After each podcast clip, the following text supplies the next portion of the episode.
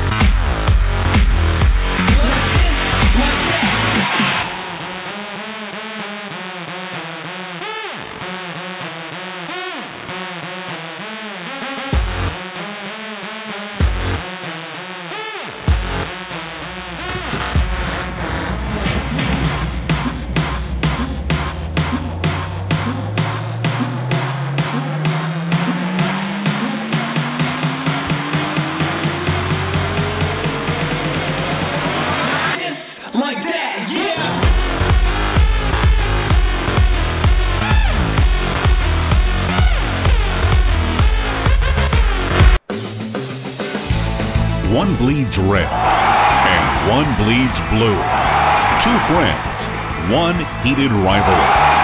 It's intense. It's no holds barred. It's game time. let's go. on Red versus Blue Sports Talk Radio with your hosts Scott Atkins and Michael Trent. Scott and Mike and their versatility bring new light to many topics in and out of the world of fantasy sports. Guests can reach the show by calling 347 324 5404. Red versus Blue Sports Talk Radio, where Planet Red and Big Blue Nation collide. Let's hope they're still friends afterwards. Here they are, Scott and Mike.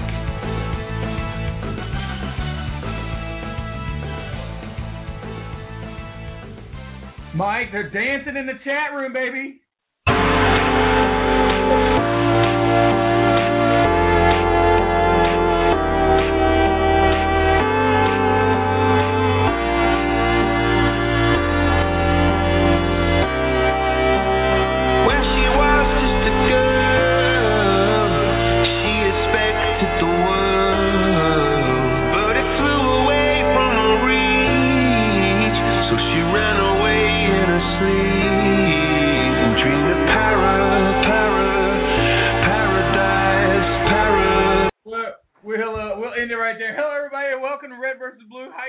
Radio, wherever you may be. Thanks for making us part of your night. I'm Scott Atkins, Team Legacy in the world of high stakes fantasy football, and as always, I'm joined by the Big Blue co-host from Brandenburg, Kentucky, Michael Trent. Mike, we just got off a fantastic show listening to Eric and Dave over on the High Stakes Fantasy Hour. What do you say, my man? Week four. Hey, I tell you what, week four, it, it just gets better and better all the time. Now that we got uh, the game is legitimate, so to speak. I, I hate to say the first three weeks weren't, but uh, let's face it, uh, everybody felt at ease. You're not going to tell me that these players, these coaches, didn't feel a lot more at ease Thursday night when those referees came out on that field. 347-324-5404 is the number. The chat room, the crew here at the Red versus Blue is heating up. The trifecta goes to Henry Muto, KO Crew, and Shane Hallam Hammer. So we uh, we have a great uh, week four upon us, Mike. You were exactly right. The tip of the cap goes to the referees and to Roger Goodell for finally ending the madness. Look, I applaud Roger Well, Goodell for doing what he tried to do, which was to bust up the union. You know, and now some people might not like that, but I appreciate that fact. I think you have to work hard and you got to keep working hard to get what you get in this world. And uh, you know, Yeah. he tried to do it, but at the end of the day, the NFL had too much at stake. Players, Uh, uh, there was a lawsuit bound to happen. You know, whether it be from the players, the fans, the owners. Uh, something was bound to happen. You know, there could have been a, a real bad situation happen with this animosity that built up. Mike, could you imagine if that call had went the other way in Seattle and maybe the ball looked like it was owned and it was it looked like it was grabbed by Golden Tate and you were in a raucous crowd and they had to make that call. Those referees had to make the call the other way for the defense on the road. Man, I mean, that could have been real pandemonium.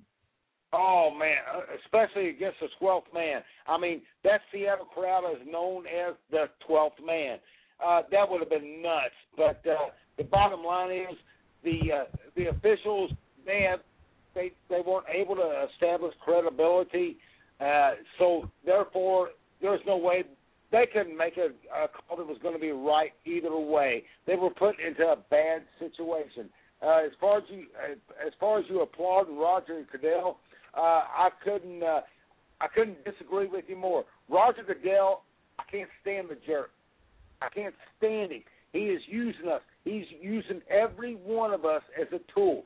He knows that we could have carried this on. If that call wouldn't have happened, if that play wouldn't have happened, those replacement referees would still be in place. Roger Goodell is he's using us as a tool. And I'm sorry I went on a rant, but that's the way I believe. Hell, you're entitled to your opinion, my man. That's what this show is all about. Lance in the chat room brings up a good point. You know, you got that New Orleans Green Bay game coming up, and he said if if Green Bay loses a home game in the playoffs, like they think they will, could you imagine, you know, the backlash that the um the, they would they would face? That would be dangerous, and maybe while the pressure was on, imagine the fake refs rolling into a Green Bay home game. That's what Lance had to say in the chat room. 347-324-5404 is the number. We see Eric Balkman in the chat room from the High Stakes Fantasy Hour. Great hour there, uh, breaking down all the fantasy stats. Like I said, uh, Kirk Osborne, KO Crew, Henry Muto, Get Paddled, Billy Walls, one of the best in the world, Mino Brown, Shane Hallam, Sports Betting Man, Lance, Urinal Mint, the list goes on, are enjoying Red versus Blue. Mike, yeah, we had a little Tiesto there in the beginning of the show. People kind of like that music that, that, that pumped me up to get the things going. But let's go ahead and get right into week four in the National Football League. Stardom and Siddums, Mike. Carolina at Atlanta. You know what? Who's the number one tight end in the league right now, Mike? It's no surprise to me. It shouldn't be any surprise to you. It's Tony Gonzalez. 21 catches, 214 yards, and three touchdowns. This is just another feel good story, isn't it? Tony Gonzo, absolutely unstoppable in this offense. You look at the snap counts 47 for Roddy, 45 for Gonzo, and only 27 for Julio. Look, if you drafted Julio Jones, you thought you were getting Calvin Johnson esque, you know, uh, performance, right? But you could have had AJ Green. You could have had Percy Harvin. While Jones bounced back with the 67 yards and a score on Sunday, it still seems, I mean, it's definitely, he's third in the pecking order behind Roddy and Gonzo. They both have more targets, more catches, more yards. As long as that's the case, Mike, Julio won't take his fantasy production to the next level. It's impossible to rely on those touchdowns because it's so up and down.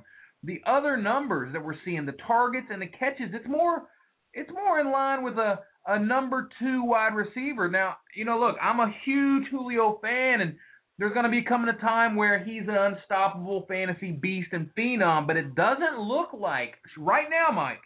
It doesn't look like it's this year, and it looks like we were duped.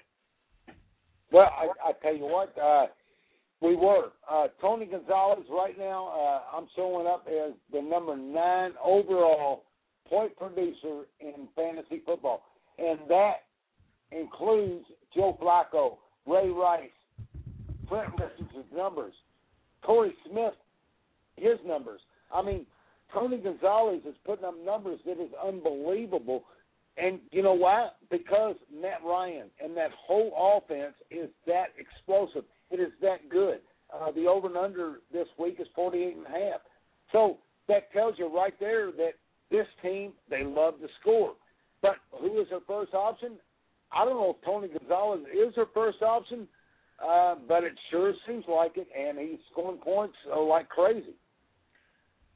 We're going to bring on a guest for the evening. It is Crafty Bulky, Eric Balkman from the High Stakes Fantasy Hour. Eric, we're sitting here talking about Julio Jones. There was a lot of love for him. I don't think there was more hype for any player in the National Football League than there was Julio Jones going into Vegas. What's up, my man? How you feeling?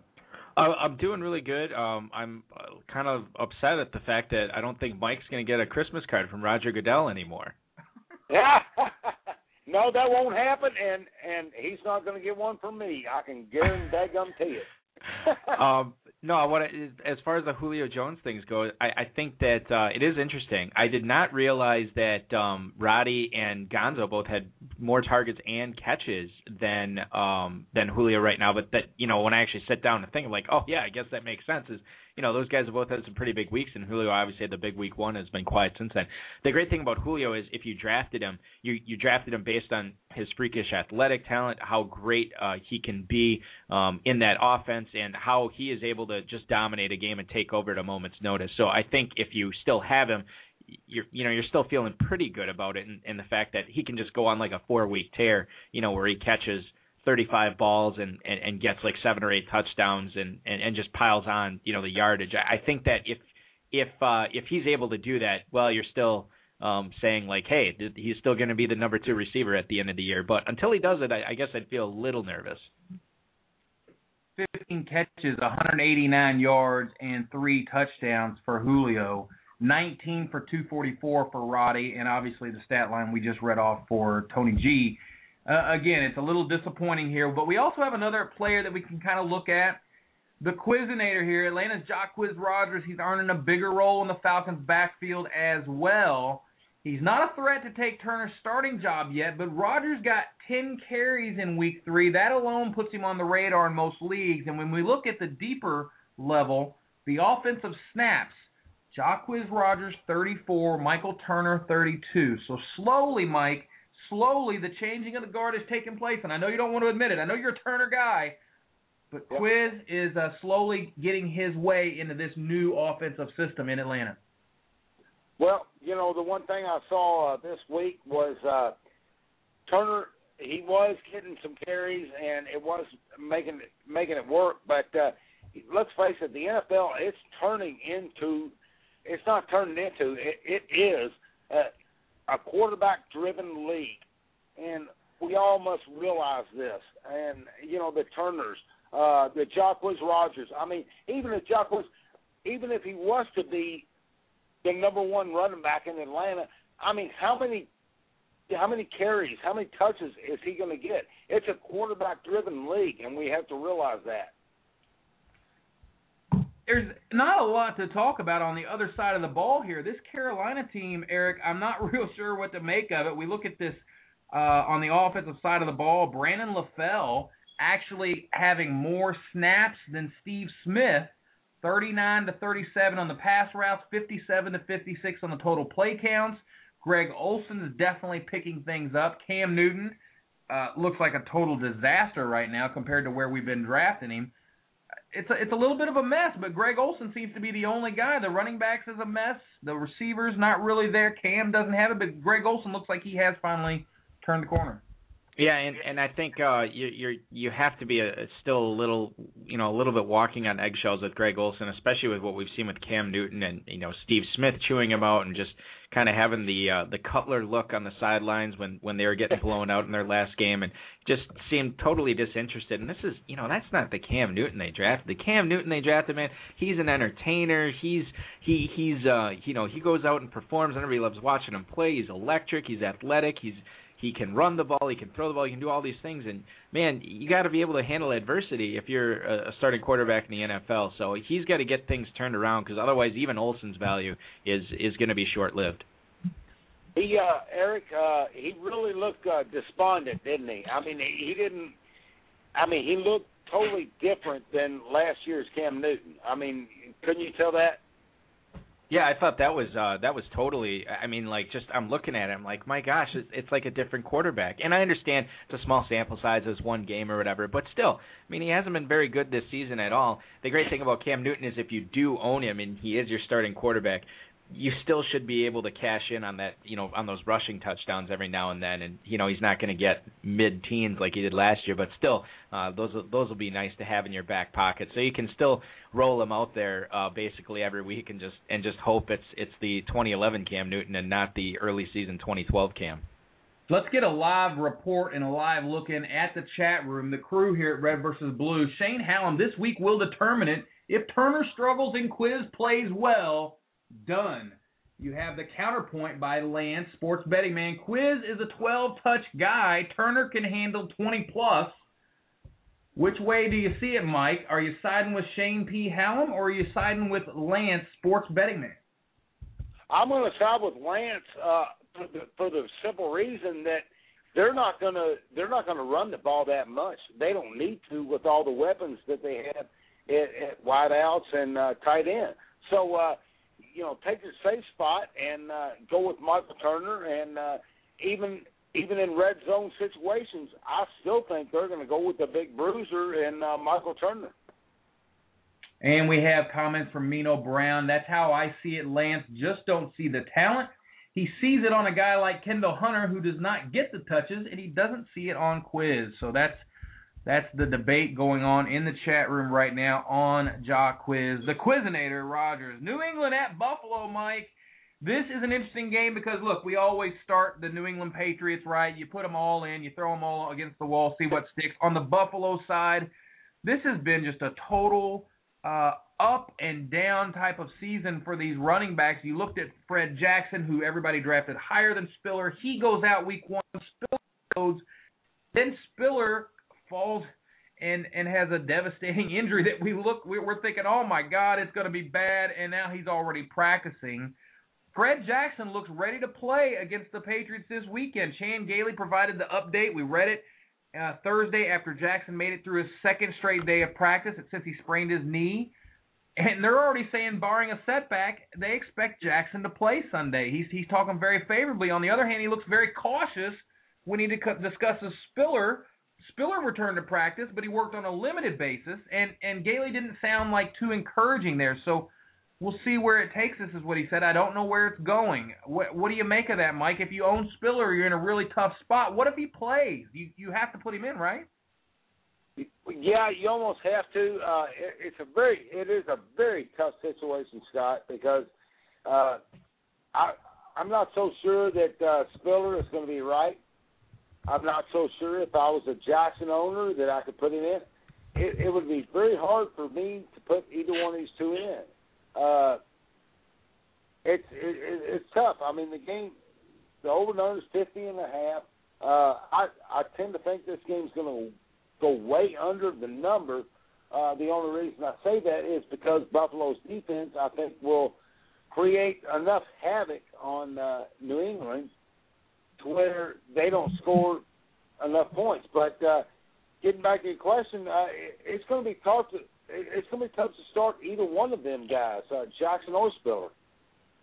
And Eric, I'll turn one over to you again. A very tough situation for Jackson owners and Spiller owners. If Jackson, if you're a Jackson owner and you hear the report on Sunday that Spiller is active, do you start him? And conversely, if you're a Spiller owner and you see the report that Jackson is active, and Spiller is active, obviously, do you start him? So Jackson, Spiller, take them both, Eric. If I'm a Spiller owner, I've already made arrangements for somebody to play in Spiller's place no matter what happens on Sunday. So even if Jackson's active, I'm still not playing Spiller. Um, and honestly, if I if I'm if I'm in a tough spot and I have to start Spiller, then I'm starting him regardless if it's Jackson's out there or not because I already know I'm screwed uh, at that running back position. If Jackson, I think the interesting one is if Jackson is active, which I think he will be. Um, if he's active and then Spiller's announced as active, what do you do in that case? And and then it gets a little bit more dicey. Uh, again, I think it depends upon you know the running backs you have behind him, but I still think, I mean, like man, I, I just think that injury that Spiller suffered, I, I can't believe he's going to be, you know, his normal self this week. So I'm even if Spiller's active, I still think I'm playing Jackson this week. Let's look on the other side of the ball. Let's say your options are a hot-handed Stevan Ridley from week one, who's completely declined in weeks two and three. They're playing Buffalo. Right. It's a difficult player to bench, and if you have to play him, you could do worse. However, His carries have declined from 21 18 to 13, as have the rushing yards 125 71 to 37. And, and I mean, we're even looking at little Danny Woodhead, the former Jet here, receiving more rushing attempts, Mike, 15 than Ridley did in week three. So I got to factor the Bills' defense in here. They have played well in two out of three games, might be capable of keeping Ridley in check. So if it's a Ridley or Spiller situation, Mike, one do you take? I, I take uh, I take Danny Woodhead. Uh, the only reason is because Danny Woodhead's reliable. He's reliable in that offense. He's reliable catching the ball out of the backfield. He can do that. Uh, Ridley, we're not we're not so sure yet. He's he's I mean he's had some flashes of greatness, but he still hasn't proven himself uh, to the entire uh, New England nation, including the hoodie. So Yeah. uh, I mean, I mean you gotta you gotta you gotta do that to him. Danny Woodhead, he's already proven, and it wouldn't surprise me to see Danny Woodhead get the bulk of the carries and some receptions out of the backfield this week. Hey Ridley, uh, I, I love the hoodie uh, comment there, Mike. That's uh, that's nice. Ridley or Spiller. Ridley is a weekly spin of the wheel, says Billy Waz. You never know what Belichick drives you crazy. Uh, Ridley or Spiller, Mike. I'll take Woodhead. that's nice, Eric. Uh, Stevan Ridley again. Uh, is it's really the only question mark uh, offensive option you have on the New England side of the ball. Look, we're playing the Gronk. We're putting in Lloyd. We're throwing uh, Tom Brady into the into the fray no matter what. And I mean, unless you're an RG three owner and you grabbed them both, you you definitely start RG three until proven otherwise. Uh, I but love the fact that they picked up Winslow for one game and then like done. Oh.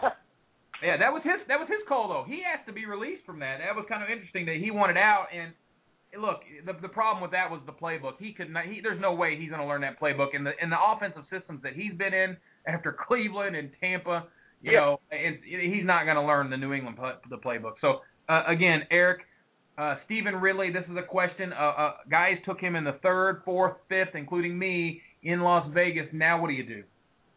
Uh, when it comes down to um to Ridley and I, again, I mean this just comes down to like I just have no faith that CJ Spiller is going to be healthy enough, even if he's active, to play it is- at his what he's been accustomed to as his normal performance level. So I'm I'm totally playing Ridley over Spiller, and and I I it's it's not close for me. But again, I mean that's that's just me. I've been wrong once, maybe twice in my life before.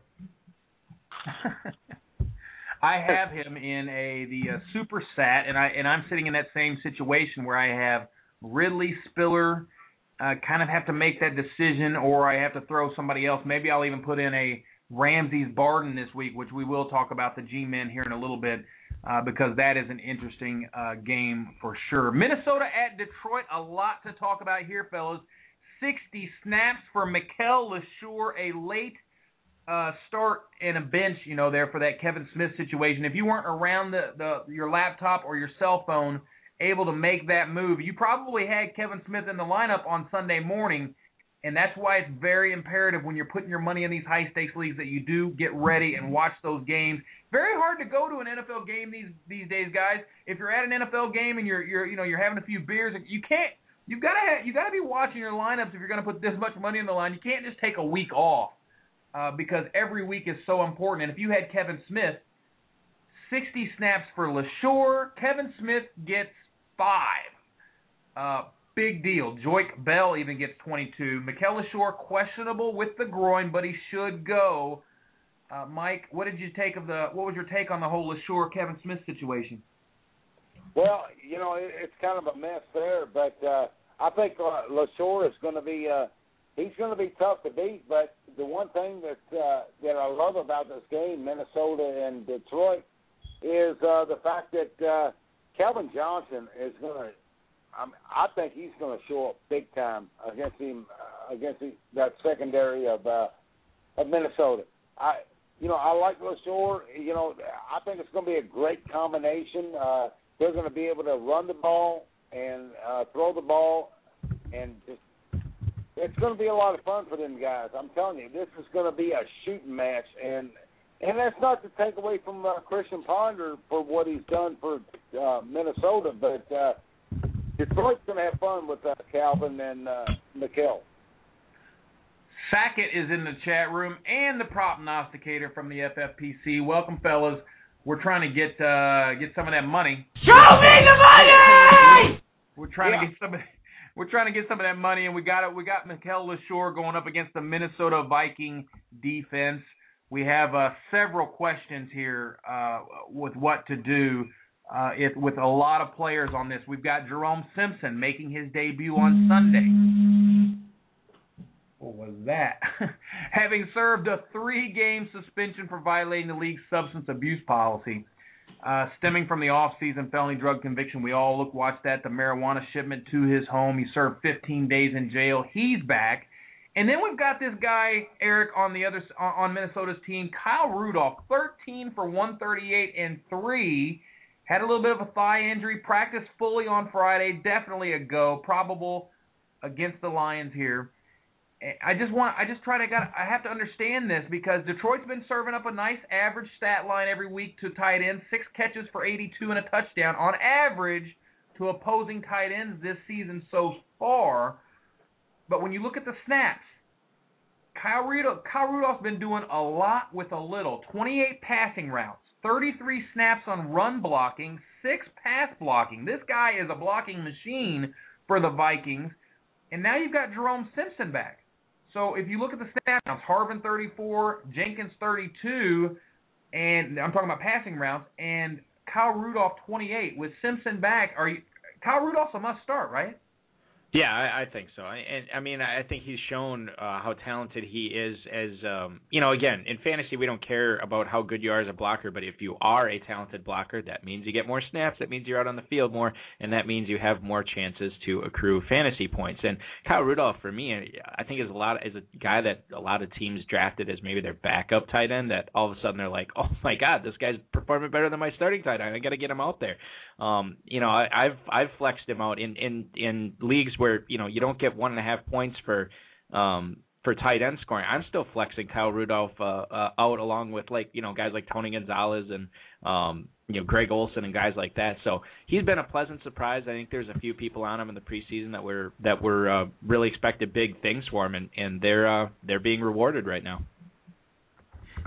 We've got uh, we've got questions in the chat room. We'll we'll get you up to date with that, Mike. According to ESPN.com, right before the show, Stafford battling the hip injury coming into this Sunday's game. Thus far, though, when I look at the stats and I watch Stafford, he's not playing up to expectations. He's he's almost uh, what is he? 69% of his passes, 860 yards in three games. He's only seen the end zone three times and has four interceptions. Now they're taking Well- on a tough defense in the Vikings. The Vikings are ranked eighth in the NFL against the pass, and they're easily, in my opinion, the best pass defense Detroit has faced so far. So when I'm Well- looking at Antoine Winfield on the other side and this Chris Cook kid, they're going to make it difficult for the Lions to move the ball. You would think. Now I know it's the Lions, but to make matters worse, the Vikings are ranked 13th against the run. Uh, and the Lions are only averaging 3.8 yards per carry on the ground. This this doesn't look good for Detroit, especially if if Stafford isn't healthy. And again, he hasn't looked like an elite quarterback so far. Calvin's still elite. You know, Pettigrew's a great tight end with terrible hands, and Leshoure comes in and, and looks like a workload kind of guy if he can stay healthy. But what do you think Well- about Stafford this week? Well, you know, let's put it this way. I mean, we're we're gathering these stats from uh, the first three games, and I, I truly believe that Matthew Stafford is a, he can be an elite quarterback. Is he right now? No, uh, but he can be an elite quarterback. He knows how to find Calvin. He's already proven it. He knows how to find uh, Brandon Pettigrew. He's he's already proven that. Uh, it's just about him getting you know getting his legs underneath him and getting right. Uh, you know, I, in my opinion, this game is a no-brainer. I think Detroit. I mean, I think they win by 10, 12, 14 points over Minnesota. In my opinion. Man, there's a there's a good discussion going on about Kyle Rudolph. Billy thinks that the uh, best days are behind him now that Simpson has returned. Less targets, less looks. Mino Brown doesn't agree. Rudolph is for real and here to stay. Most tight ends take their fantasy leap in year two or never, and he's taking his. Kyle Well, I Rudolph. was- I was- Go ahead. Well, Scott, you know, real quick, I'd love to throw out to you and Eric. Uh, you know, would you rather have right now at this stage of the game at tight end? Would you rather have Kyle Rudolph or Jer- Jermaine Gresham? Uh, Eric, I'll let you field that one. Yeah, I uh I think I'd rather have it's interesting cuz um if you look at at drafts how, you know uh how they uh how they shaped up um um you know a month ago um, when we were drafting uh Gresham was going you know multiple rounds uh, ahead of Kyle Rudolph um and I think now you look at it and Rudolph is the guy making all the plays um, obviously, Andrew Hawkins is, is stealing some targets in Cincinnati. AJ Green's been a beast. I've never really been a Jermaine Gresham guy. Like I, I've never, just for whatever reason, he just he never got me excited.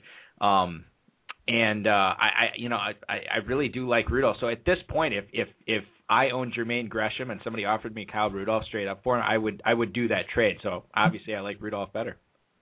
You know, and it was a year difference in the draft when it came out. You got two guys that are basically the same guy. They're both about six five, six six, two sixty, from what I recall. And you've got Gresham coming in two years ago, Kyle Rudolph last year, and they're both getting about the same kind of targets. They're both on teams that uh, really need somebody over the middle to kind of, you know, relieve that uh, pressure that that wide receiver faces, Harvin and AJ Green. I like them both. That is a very close call for me. And uh, Yeah. I, I tell you what, I just think that Rudolph is.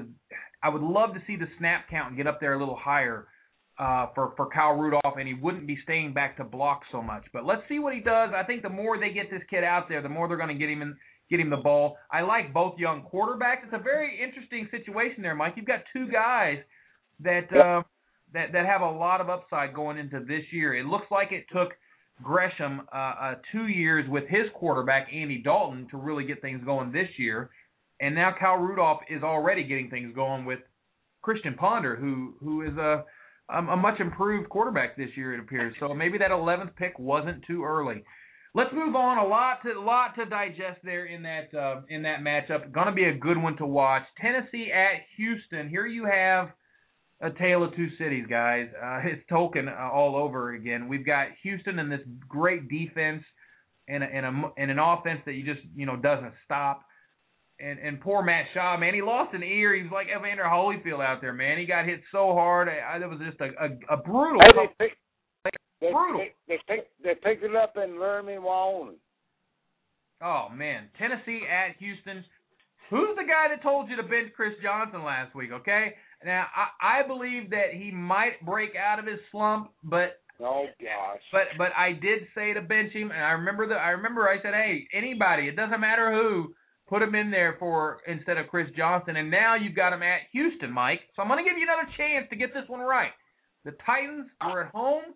The Lions didn't have a stellar run defense. Now the Titans, they attempted just 19 rushes, and Johnson again just totally disappointing. 24 yards on 14 carries. Meanwhile, the passing game shined with Jake Locker, 378 yards and two TDs. Very hard to bench that guy after 378 yards and two TDs. But the Texans' defense is the best he's faced all year by a wide margin. Do you really think he can have a turnaround? The next three games, Mike, if you don't bench him now, he's slated to face Minnesota, Pittsburgh, and Buffalo, and none of those particularly look like favorable matchups, Mike. Say it with me. I'm benching Chris Johnson. Yeah. Uh, well, I'm not going to say it. I'm going to do it one more time. I'm going to do it this week. I'm going to see what happens. Uh, but I mean, God, it it's been a mess. I mean, it, it's been a bad call. It's been a bad call from the word go. Uh, and you know, I don't know what to do with the guy. But I'm gonna try him. I'm gonna try him this week and see what happens. And then, you know, if I don't get anything, then I've got to go elsewhere. All right, Eric, I'm going to put you to the test. I just put it in the chat room. Ryan Williams or Chris Johnson? oh man, you're asking the guy who has the conviction of somebody with not a lot of conviction. I don't think I could do it. Like I just I mean you're talking about like okay, number one, I did not take Chris Johnson in any leagues this year. But if I did, you're talking about me starting Ryan Williams, a dude who may have gone in double digit rounds in some drafts, um, you know, earlier on, a guy who was a backup uh, on a a poor rushing offense to begin with, and now he's a starter there. My God, I mean, it's just like I, I it's like asking it's like asking a friend to move. You know, like you know, it's like it's such a it's such a big commitment. I don't think I could do it. Um, I, I, I it would take uh, some soul searching and and and maybe a, a couple of snorts of scotch for me to actually get on board to to start Ryan Williams over Chris Johnson. So I think I could do it, but man, it would take a lot a lot of pondering about it. I've got uh, a lot of people in the chat room, guys. They're saying they'd start Ryan Williams over Chris Johnson. They'd start Jacquizz Rodgers over Chris Johnson. Another guy, get paddled, says drink. Yeah. Well, let me, let, hey Scott and uh, Eric, let me ask you this. Uh, you know, this is kind of funny because uh, when we go into uh, go into our drafts, our local drafts, uh, mid stakes drafts, uh, Vegas draft, you know, the big time. Um, if you draft somebody really high, how committed do you feel to them to continue to start them every week? For instance, this is week four. I have Chris Johnson in one of my leagues, and I mean, how committed? I mean, when's the time to pull the plug? Mike, I don't I don't have any loyalty, not in the world of high stakes fantasy football, none, zero, zilch. If I have an option, for example, this week, I'll tell you what I did. This is the this is why we play high stakes fantasy football. I drafted Antonio Gates. I also picked up Dennis Pitta. I started Dennis Pitta this week, man. That's how I roll. I bench Gates, put in Pitta, and Pitta gets zero for the game. Zero, That's yeah. how I roll. No loyalty whatsoever, and it, and it very likely turns out to burn me. Now I'm sitting there saying to myself, you know what? This is the week that Gates completely goes off. So I'm now looking Yeah. at benching one of my flex options and putting Gates in just so I make sure I don't have the karmic experience of having Gates burn me and, and have to live with that and stare him down in the rest of the season. Lance makes a good point in the chat room. CJ has a softer schedule from now on. He's been waiting to see who in the fantasy world really likes him and will go off now when his official haters all bench him this week. So Well, thanks, Lance. there you have it. I hope. You don't you don't believe in loyalty in in high stakes fantasy football, right, Eric? I mean, obviously there's something called don't bench your studs. You never bench your studs. You know, I considered benching Fitzgerald last week, and then you know Billy talked me out of it, and I said, you know, you're right. I don't bench uh, Fitz when he's been torching the Eagles for his entire career. Uh, but Chris Johnson doesn't have that feeling of stud to me after what we saw last year and what we're seeing this year. Yeah.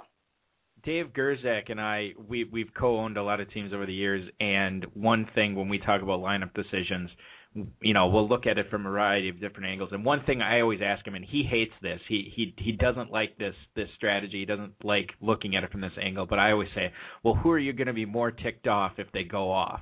Uh, you know, on your bench, are you going to be more ticked off if you if you start Chris Johnson and Ryan Williams goes off, or are you going to be more ticked off if if you start Ryan Williams and Chris Johnson goes off? And he doesn't like looking at it from that angle, and I understand why. But I can't help but look at it from that angle, and I know, man, if I start er, if I start Ryan Williams and I leave Chris Johnson on the bench, and then CJ has one of those you know 15 carries for a 130 yards and two touchdown games where he busts two long ones.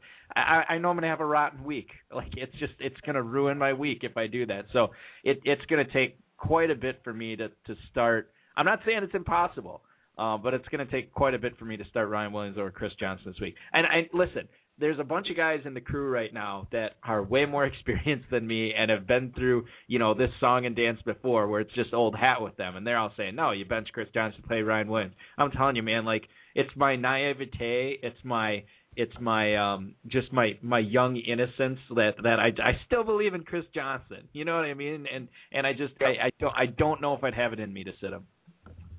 Yeah, uh, I tell you what, it's a, it, it's definite. We also have a couple of other options here to talk about in this game, and we, we we see it right here in the chat room. Shane P. Hallam. This will be the first week I don't start CJ starting Ben Tate over him. I absolutely, absolutely, Shane, without a shadow of a doubt, love starting Ben Tate this year. This is the type of game that is perfect for Ben Tate. I've said it before.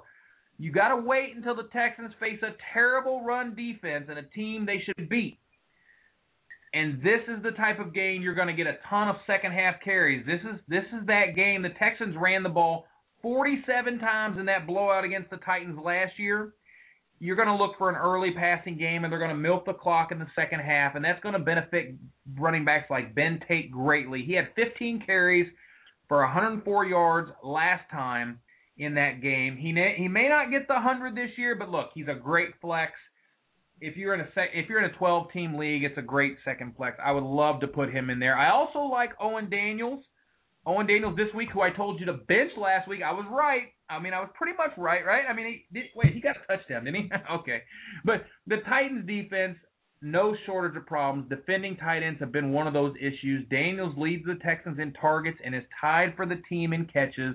You got to put Owen Daniels in there this week. I, I'll tell you, I, I'm looking for every tight end that plays against the Broncos. Just remember that guy, Von Miller.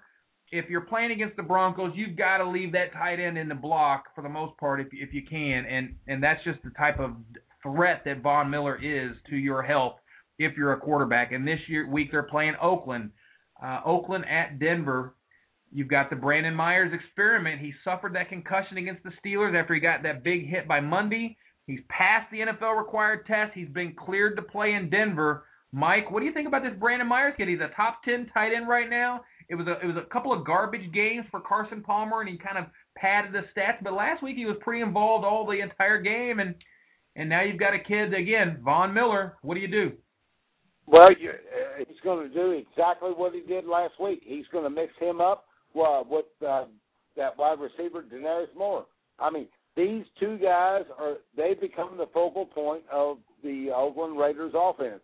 Uh, McFadden, he's going to be he, going to get his yards, but uh, you know in that game, uh, you know I'm looking at the number right now, and I just uh, I see Palmer using uh, the tight end and uh, De- De- Denarius Moore. I mean, they're those two guys are the, they're going to get most of the, the touches. Yeah, you're you are in love with Denarius Moore week after week. You you bring him up Yeah. here on the show, and and I just uh, I like the kid's talent, but it's again it's another one of those situations where I'm just waiting for something to happen. Again, 33 snaps offensively did pick up quite a bit. You look at Brandon Myers, 19. Darrius Heyward-Bey doesn't remember anything about the hit. That's a terrible concussion. He's doubtful, so he won't play. Derek Hagan will come up and step in. As for the Broncos on the other side of the ball, you've got a lot of issues there. But McGahee, Jacob Tamme, and uh, who's the corner there? The um, uh, Tracy Porter. Uh, they all had injuries. McGahee had the rib, Tamme had the groin, and, and Porter the um, the knee. And they all practiced fully on Friday. They're all listed as probable. So I think a lot of people were a little bit worried with McGahee coming into this week, but he practiced. So you know, it's an interesting situation, Eric. We had all these injuries, all these running backs, you know, uh, Spiller and uh, McGahee, and, and the list went on and on this week. Leshoure, um, who there was another one. Um, the injuries just kept pounding up, and all of a sudden, you think all these backs are going to be out for the year, and now they're all coming back this week. Yeah, it's it's uh it's it's a it's a weird situation. Um, you know, just the the fantasy um emotional roller coaster you ride uh, during the week where where you're like, "Oh, I got a plan to be without this guy for 2 weeks." And then, you know, he sort of teases you, "Ah, yeah, nope, I I shed the the walking boot, the brace is off. I'm I'm I'm to be looking at practice later this week." And then and then you see him and the boot's still on and then um, you know, Friday comes along and hey, he's not doubtful, he's questionable, shot to play, and then you get all excited, and then you know it all comes down to Sunday. But I think a lot of these guys were, you know, are battling these issues, and um, you know, where it's a will they or won't they play uh, all week. I tend to, you know, no matter if they're active or not, I tend to look elsewhere just because I, I think that um, sometimes I get so excited that a guy is active and not necessarily starting, but active that I'm, I'm sort of blinded to like, well, that doesn't mean he's going to be good. That doesn't mean it, it, it, he should be out there. It just means he will be out there. So I, I think that even if a guy is active and starting, there's there's still a lot of other th- stuff that you need to look at. Um, you know, especially with running backs more so than any other position. on that other side of the ball, Demaryius Thomas, Eric Decker continue to lead the team in snaps offensively, one snap behind Peyton Manning. 59 snaps. The run game, not a lot of offensive running snaps here. Uh, again, McGahee sees 12 and goes out. Lance Ball comes in and sees seven. Ronnie Hillman two. Moreno's pretty much done now. He's back in the doghouse, and both Ball and Hillman have surpassed him. If McGahee decides or has a couple carries and he doesn't go, I still see this as a game where just Peyton takes it into his hands, and we might see a little bit of Lance Ball here and there. We might see a little bit of Hillman, but again, this is uh, this is this is Peyton's team. Demaryius Decker, Jacob Tamme. He has plenty of weapons. We should see Denver uh, get that win. They have a very difficult schedule this year. I saw a lot of guys on NFL Network this morning picking the Raiders to win, but I don't see it. I think Denver has had a very brutal schedule so far. They've looked good in these games. I think Denver really gets it going this week, regardless of where McGahee is at. I think Peyton Manning takes care of business. Let's look at San Diego and Kansas City really quickly. Jamaal had a had a monstrous game. Not much on the other side of the ball. Matthews still questions. You have Gates. Gates is having a down year. We already talked about him, but I think he's always a must start for for reasons that I talked about earlier. I don't see a lot else to talk about other like I said, it's Jamaal Charles, San Francisco and the Jets. You've got Revis is out. And so you, you obviously nobody's out on Revis Island anymore. That is kind of taken away from us fantasy owners. We used to be worried about it and looking ahead in the schedule. You don't have that with Kyle Wilson. Uh, so you're, you're going to have Cromartie and Wilson kind of taking care of business. And there's not a lot of offensive magic here to talk about. I don't see sparks flying when I say San Francisco and the Jets. It's defense all the way. Seattle at St. Louis we all had that game. Uh, that game on uh, Monday night was just absolutely horrid at the end there. Russell Wilson, Golden Tate. Golden Tate's not a guy you throw in your lineup just yet. I know you would have loved to had him and had him in your lineup if you had that touchdown.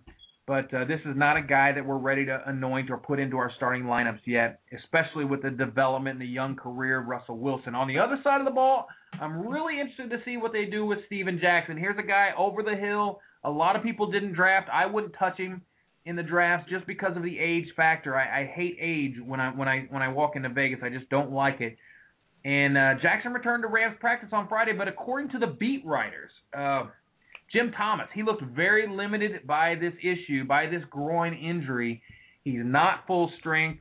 Uh, he's playing. He wasn't full strength against the Bears, so this is the news from his first practice back, very highly discouraging. And Mike, I we like this kid Daryl Richardson, right? So Seattle yep. at Louis, you put Daryl Richardson in. Yeah, I've had uh, I've had Daryl Richardson. Uh, I picked him up in you know after week one. I love the kid. Uh, there is no way in heck that I put him in against Seattle. Not not a situation. That Seattle defense is legit. I mean, they are that good. So they're going to have to deal with uh, uh, Bradford and uh, in in the passing game, and I don't know what's going to happen. I, I really, uh, if Steven Jackson's healthy, if he's doing well, then then good good deal. But you know, if he's not, I, I can't rely on Daryl Richardson right now against Seattle because that defense, like I said, it is that good. And uh, you you do have to be worried that uh, Steven Jackson may not play. Hopefully, you have something lined up uh, for that uh, possibility. Miami at Arizona. Here's another situation. This is the other guy I was trying to think of, Eric. Running back Reggie Bush listed as questionable. He might be the most questionable of any of the running backs we've talked about so far. Uh, against the Arizona Cardinals, he sustained the knee injury in the second quarter of in the in that loss to the Jets, and after not practice on Wednesday, he was able to do limited drills on Thursday and Friday. I, I don't I don't know what to do with this guy. I've got him in a lot of leagues, Eric, and here we are with without knowing what to do. It just seems like a very difficult situation in a, in a game situation to put him into. Uh, he's the type of. I, I think like um, given his injury, it, it seemed like the stuff I was reading throughout the week as people were reporting the injury and talking about it, it seemed like it was a little bit overblown, and I don't know if it's as serious as um, a lot of people make it out to be. So if he's active, I'm playing him, and I'll feel pretty good about it. Um, and uh, he's not the type of guy where if he's named at, if he's if he's going to be active and he's not going to start, he's not the type of guy where I'm looking like, okay, what other better option do I have? He's active, I'll play him. And on the other side of the ball, Mike, Ryan Williams, again, another guy that I'm a fanatic about. I have him, and he's my most popular Dynasty League player that I have.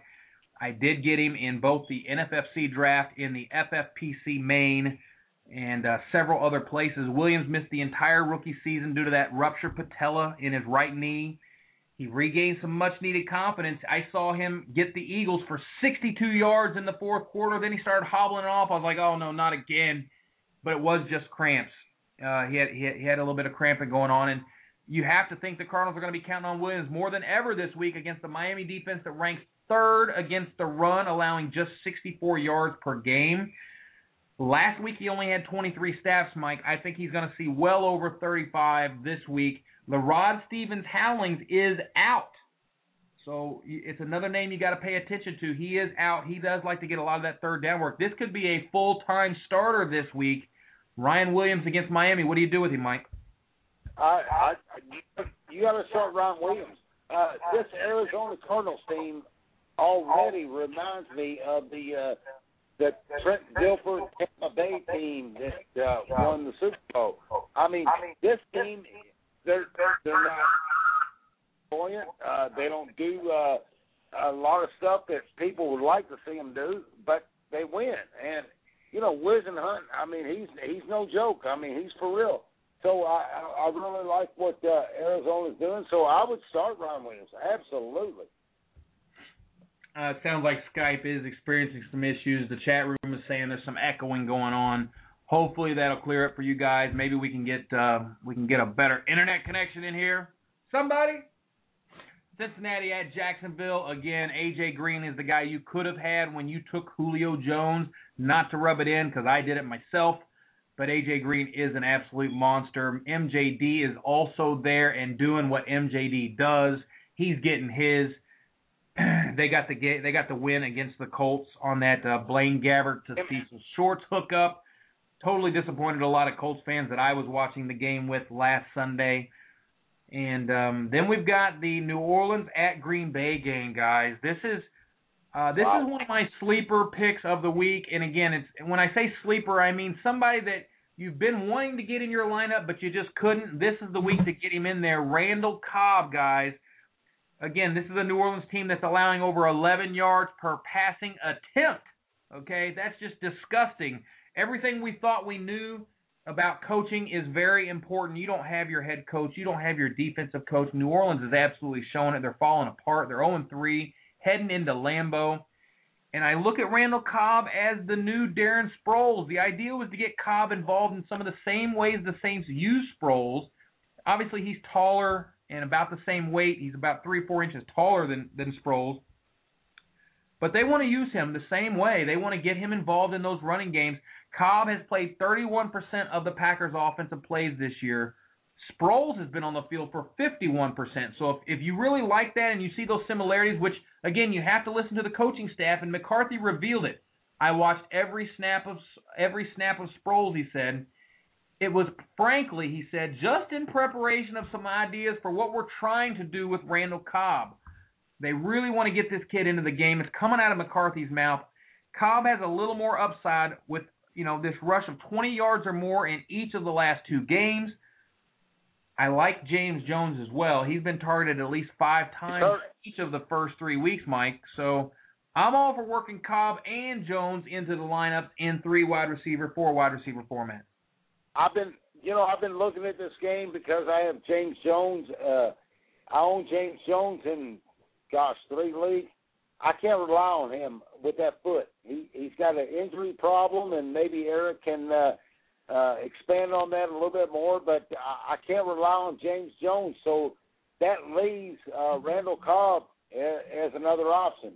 Uh, I really like New Orleans in this game. I really like what do you like about it? Uh, you know, just uh, keep keep it within the eight points. Keep it within the seven. Uh, so I don't know. I I just I would rather I would rather not have to rely on James Jones.